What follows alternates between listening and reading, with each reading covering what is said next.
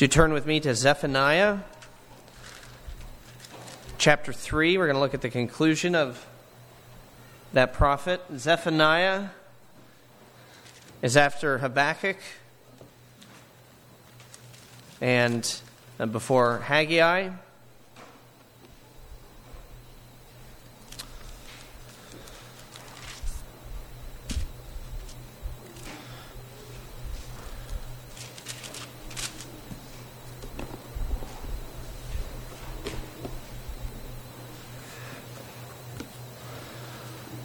We're reading verses 14 of chapter 3 to the end of the chapter.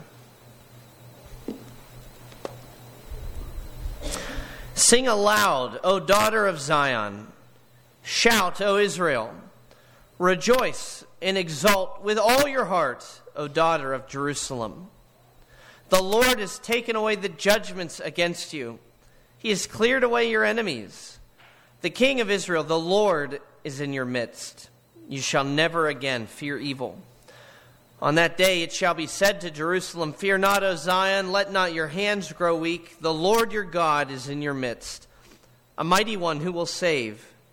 He will rejoice over you with gladness. He will quiet you by his love. He will exult over you with loud singing. I will gather those of you who mourn for the festival, so that you will no longer suffer reproach. Behold, at that time I will deal with all your oppressors, and I will save the lame and gather the outcast, and I will change their shame into praise and renown in all the earth. At that time I will bring you in, at the time when I gather you together. For I will make you renowned and praised among all the peoples of the earth, when I restore your fortunes before your eyes, says the Lord. The end of Zephaniah 3 is absolutely remarkable. It is one of the most exuberant passages in the entire Bible as it describes the restoration that Israel will experience when their God um, comes to dwell with them. And the way that it describes this is almost beyond any comprehension. But what makes Zephaniah, the end of Zephaniah, particularly striking is the beginning of Zephaniah chapter 3. You can look there, verse 1, and you see it actually begins with God promising judgment on the very same people that he just promised restoration at the end of the chapter. Woe to her who is rebellious and defiled that oppressive city.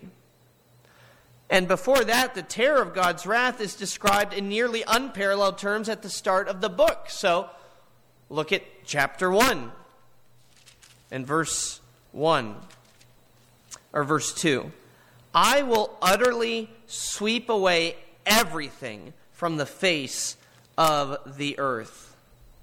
And so we come to the end of the book and we find something we don't expect joy, rejoicing, hope. One scholar puts it like this One of the most awesome descriptions of the wrath of God in judgment found anywhere in the entire Bible is the opening verses of Zephaniah. And yet, one of the most moving descriptions of the love of God for his people found anywhere in the entire Bible is found at the end of Zephaniah. So, this sort of reversal is commonplace in the prophets. They will often predict uh, the judgment that God will bring on his people, and then, it, almost like in the next breath, uh, announce the promise that God will not remain far off forever, but will restore his people. But the unique thing in Zephaniah is just how vivid each of these descriptions, both of judgment and restoration, are, and how close together they are because it's such a small book. As we look at these final verses, the main thing that roots Zephaniah's beautifully exuberant close is something that he repeats twice over. If you look at verses 14 through 20, there's two things that, or there's something he says twice and this is the source of all the joy, and that is that God will be with his people. You see it in verse 15, and you see it in verse 17. The Lord is in your midst. And this is what we celebrate this time of year at Christmas Emmanuel, God with us. Emmanuel, God in our midst. Reason for rejoicing indeed. Reason for singing in exaltation. That was one of the lines of the carol we sang earlier. sing in exaltation. And that's what Zephaniah calls Israel to. Sing aloud, rejoice, and exult with all your heart. Uh, the coming of Christ is reason for doing just that, but that was just a foretaste. That was just a little picture of what was to come, a guarantee, a down payment of a future return when God will dwell in the midst of his people forever. Not for 33 years, but forever, world without end. That's, of course, the point of this Advent season. It's not so much to be getting us uh, thinking about the birth of Christ, but getting us ready for the return of Christ. And it's the first coming of Christ that secures in our hearts the, the, the the um, assurance that we need to know He will come again because He came once, He will come again. And it's meant to get us excited for His second coming. And so when Christ returns, when the Lord is in our midst, we will heed the command of verse 14. Look there. Sing aloud, O daughter of Zion. That's a phrase that means people of God. Shout, O Israel. Rejoice and exult with all your heart. When the Lord is in our midst, we will do this because everything will be better. We have reasons in life that make us not want to sing, but those reasons will all disappear. Everything will be better, and we're going to talk about that tonight. How will things be better? We're going to walk through that. But I want to say first that Zephaniah's command to rejoice with all our heart is not one that we should wait on fulfilling. Uh, we should start singing now we should start being joyful now and rejoicing now. In fact, it's because Christ came once, we know he will come a second time. And so these promises that we read of what life will be like when the Lord dwells with his people, these promises, just like with all the promises of God, are as good as fulfilled. The moment the Lord, who never lies, speaks a word, it's as good as fulfilled. We never have to doubt. We never have to wonder, will it come true? Not one of the promises of the Lord falls or fails.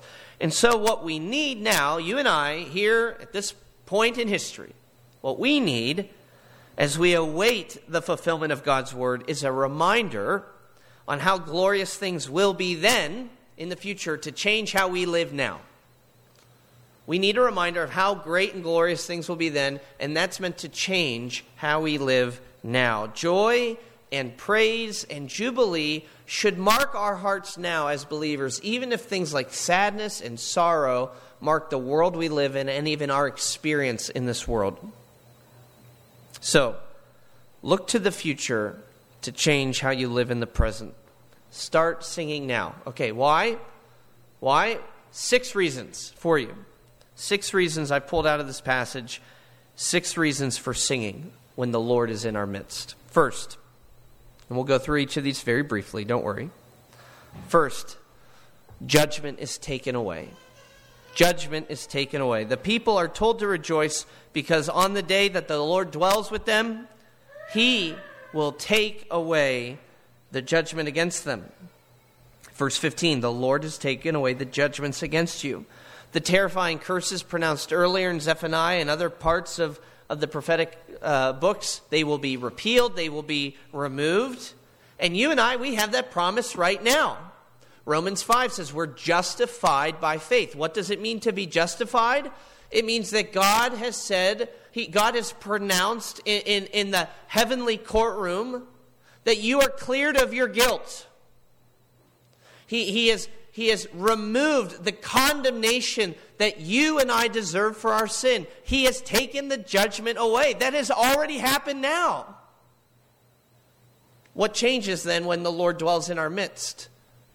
What changes is that this is the words of the Westminster Shorter Catechism. Well, let me read it to you. It says this, describing the day of the, the return of Christ. At the resurrection, believers being raised up in glory shall be openly acknowledged and acquitted in the day of judgment and made perfectly blessed in the full enjoyment of God for all eternity.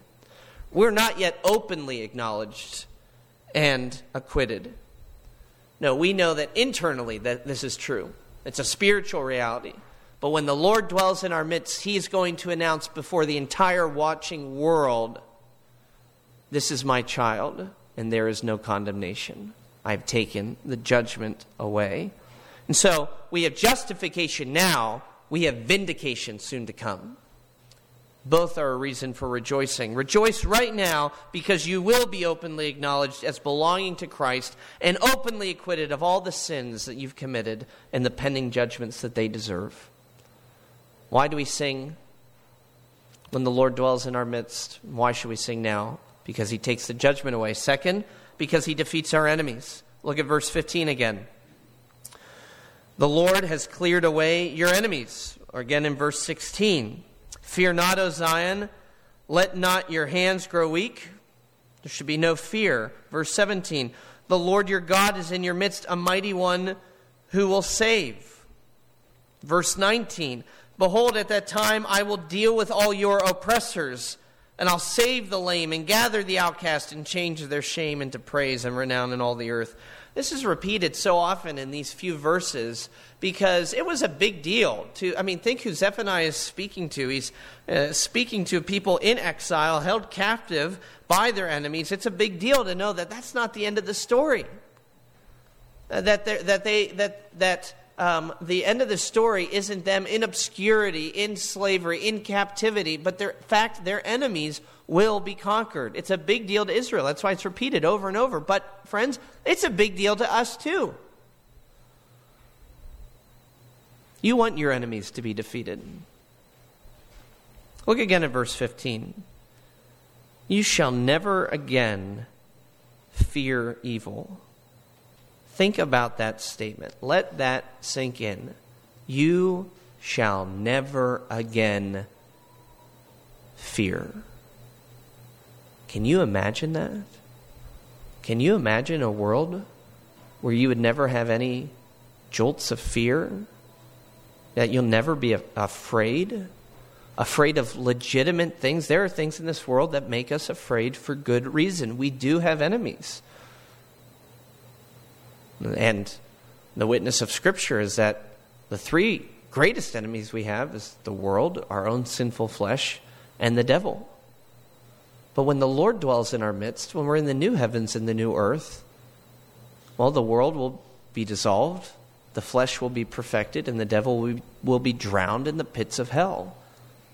Our enemies will be completely defeated. We will not have any reason to be afraid. Revelation 21 27 describes the new heavens and the new earth by saying, Nothing unclean will ever enter it, nor anyone who does what is detestable or false, only those who are written in the Lamb's book of life. It's going to be a safe place.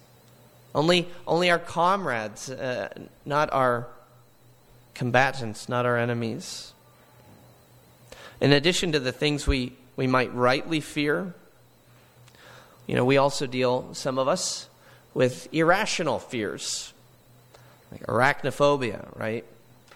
Fear of spiders, agoraphobia, fear of open spaces, osmophobia, the fear of smells, trichophobia, the fear of hair. I could read you about 30 more because I did get on a bit of a tangent Googling these things. Um, None of that in glory. Why? Because there's nothing irrational in glory, because our minds will be righted, they'll be corrected, they'll be fixed. There is one thing we will fear in glory, and Jeremiah tells us I will give them one heart, one way, that they may fear me forever. That they may fear me. So sing because you will never be afraid again, but you only live uprightly in the presence in the fear of the Lord. A third reason to sing.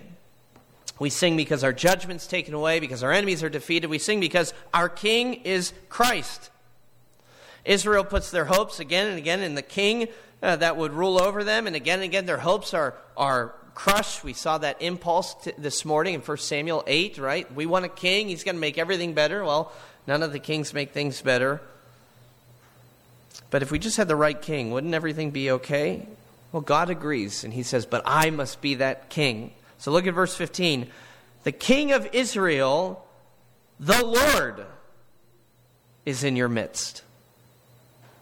This is what Israel needed so badly, and it's what we need.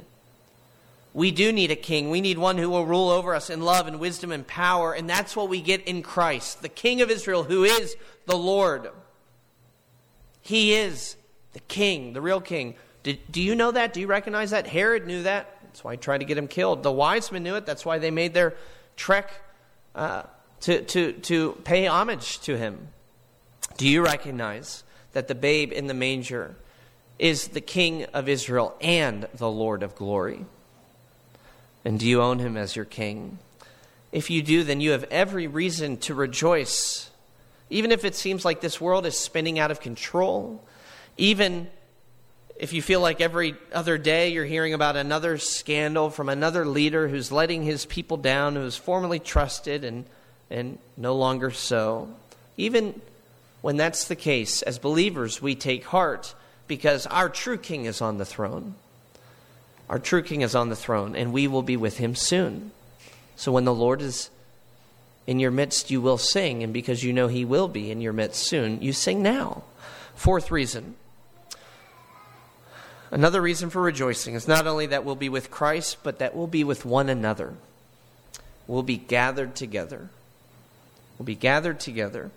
Zephaniah emphasizes that the effects of the exile and the dispersion uh, from Jerusalem will be reversed. So we see that in verse 18. I will gather those of you who mourn for the festival, those who are, are missing out on being part of the festivities back at home, and you'll no longer suffer reproach. He also mentions it in verse 20 At that time I will bring you in, at the time when I gather you together.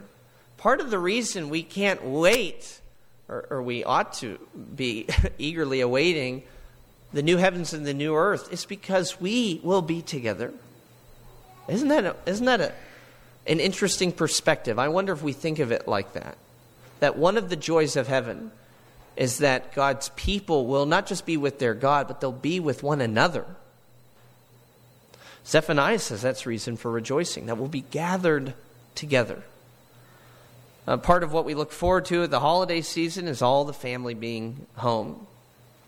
Uh, conversely, one of the things that's hardest about this time of year is when our loved ones can't be with us, right? When maybe people can't get off work, they can't uh, maybe get a flight, and, and, and, they miss out on being together with everyone else. That's, that's hard. Or, or maybe you've lost a loved one, a spouse, or a parent, or a child, and, and then each, each year is, is a reminder of the fact that we're not all together and that there's an emptiness. Not so in glory. All of God's people, every single one of his family, will be together. And I can't explain it. I don't understand the metaphysics of it all, but, but the, the countless multitudes of the elect will literally be together. We won't be looking for one another and, and, and still missing and longing for each other. We'll, we'll be as one.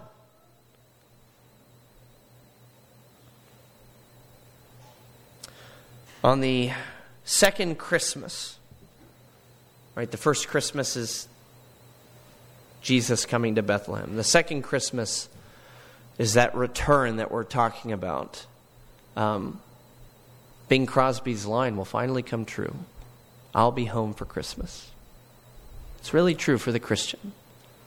Will at long last all be gathered together with our Father, but also with our brothers and our sisters in the Lord. And that's reason to rejoice. A fifth reason to sing. Not only will we, we be returned home, but we'll be restored as well. What we have lost will be restored. Uh, look at verse 20. For I will make you renowned and praised among all the peoples of the earth when I restore your fortunes before your eyes. If this life seems to be marked by loss, loss of any and all kinds, it's no reason to despair. Now, if this world is all that there is, sure, that is reason to despair. And you should cry all that you'd like. You'd have every reason to. But Zephaniah is saying that our happiness and our, and our joy is not in this world, but in the one to come. And so rejoice because in that world to come, everything that you've lost in this life will be restored to you in the next. Jesus said that, didn't he? Everyone who has left houses or brothers or sisters or father or mother or children or lands for my name's sake will receive a hundredfold and will inherit eternal life. You will be lacking for nothing in glory. Well, there's a final reason. We're at our sixth of six reasons to sing when God dwells with us. And I think it's the greatest reason of all. Why should I sing? Because God is singing too. Because God is singing. It's a staggering statement made in verse 17, and it's unparalleled, really, in all the rest of Scripture. You see, it's the last line of verse 17. He will exalt over you with loud singing. What I've been trying to do tonight is to help us to see all that, that God has done for us uh, and, and will do for us so that we would have ample reason to exalt over Him with loud singing. But the wonder of it all is that God is so in love with us and is so delighted with His people, so pleased with His redeemed people, that we actually give Him cause for singing. The prophet is picturing God as being so elated with the object of his affections, the object of his love, you and I, that he can't help but sing about it. God himself. And the previous line, uh, the prophet had pictured God so enamored with his people that he's actually struck silent. I think the ESV probably renders this incorrect, incorrectly. Uh, this line, he will quiet you by his love. In the Hebrew, quiet is an intransitive verb, which means that the subject actually is the one receiving the action. And so, just as God will rejoice over his people, and just as he will sing over his people, the, the idea likely here is that he'll be quiet over his people. He'll be made quiet over his people. As he sinks into contemplations of his people, he's, he's silent and he, he takes it all in. And then as he does, he says, I'm going to sing now. I want to sing about it. He's moved to rejoice. Can you believe that? That you are the object of the maker of the universe. You're the object of the Lord of Lords, the King of Kings. You are the object of God's love song. Could we be silent over him when he is not silent over us? Some of you uh, perhaps are, are prone to this. You're ashamed of your voice, and in church we have a lot of singing, and maybe you don't like that about church. You mumble the words, you bury your head into the hymnal. I, I think maybe men in particular think there's something unmanly about singing out. Well, guess what? God sings. God sings. He's not ashamed to sing. He's not ashamed of the object of his song, you and I. When we dwell with the Lord, he will be singing. And there was a little glimpse of that in the incarnation, wasn't there? What happened when Jesus was born in Bethlehem?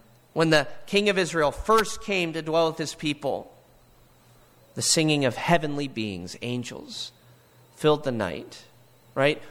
Earth heard the songs of heaven, but not the full symphony, not the main singer either, because God hadn't yet stepped out on the stage to sing. But that's what Zephaniah is saying will soon happen, and what a day that will be. What a song to be caught up in, and what a reason even now for us to rejoice. Let's pray. Father, we thank you for your word, and we thank you for the hope of glory that it gives to us, and all of the reasons that we have to rejoice now, even as we're in this wilderness of wandering, this this pilgrimage that's marked by sin and suffering and sorrow, even so, we want it to be marked by a song tuned to, your praise for what you have promised us in the next life. What you've promised us will soon be true in glory, where you will remove the judgments away from us. You'll defeat our enemies. You will take away our shame. You'll restore all that we have lost a hundredfold. You'll give us eternal life, but most of all, you will dwell in our midst. We can't wait for that day. We ask that you would help us to sing out in joy until it comes and on into eternity. Amen.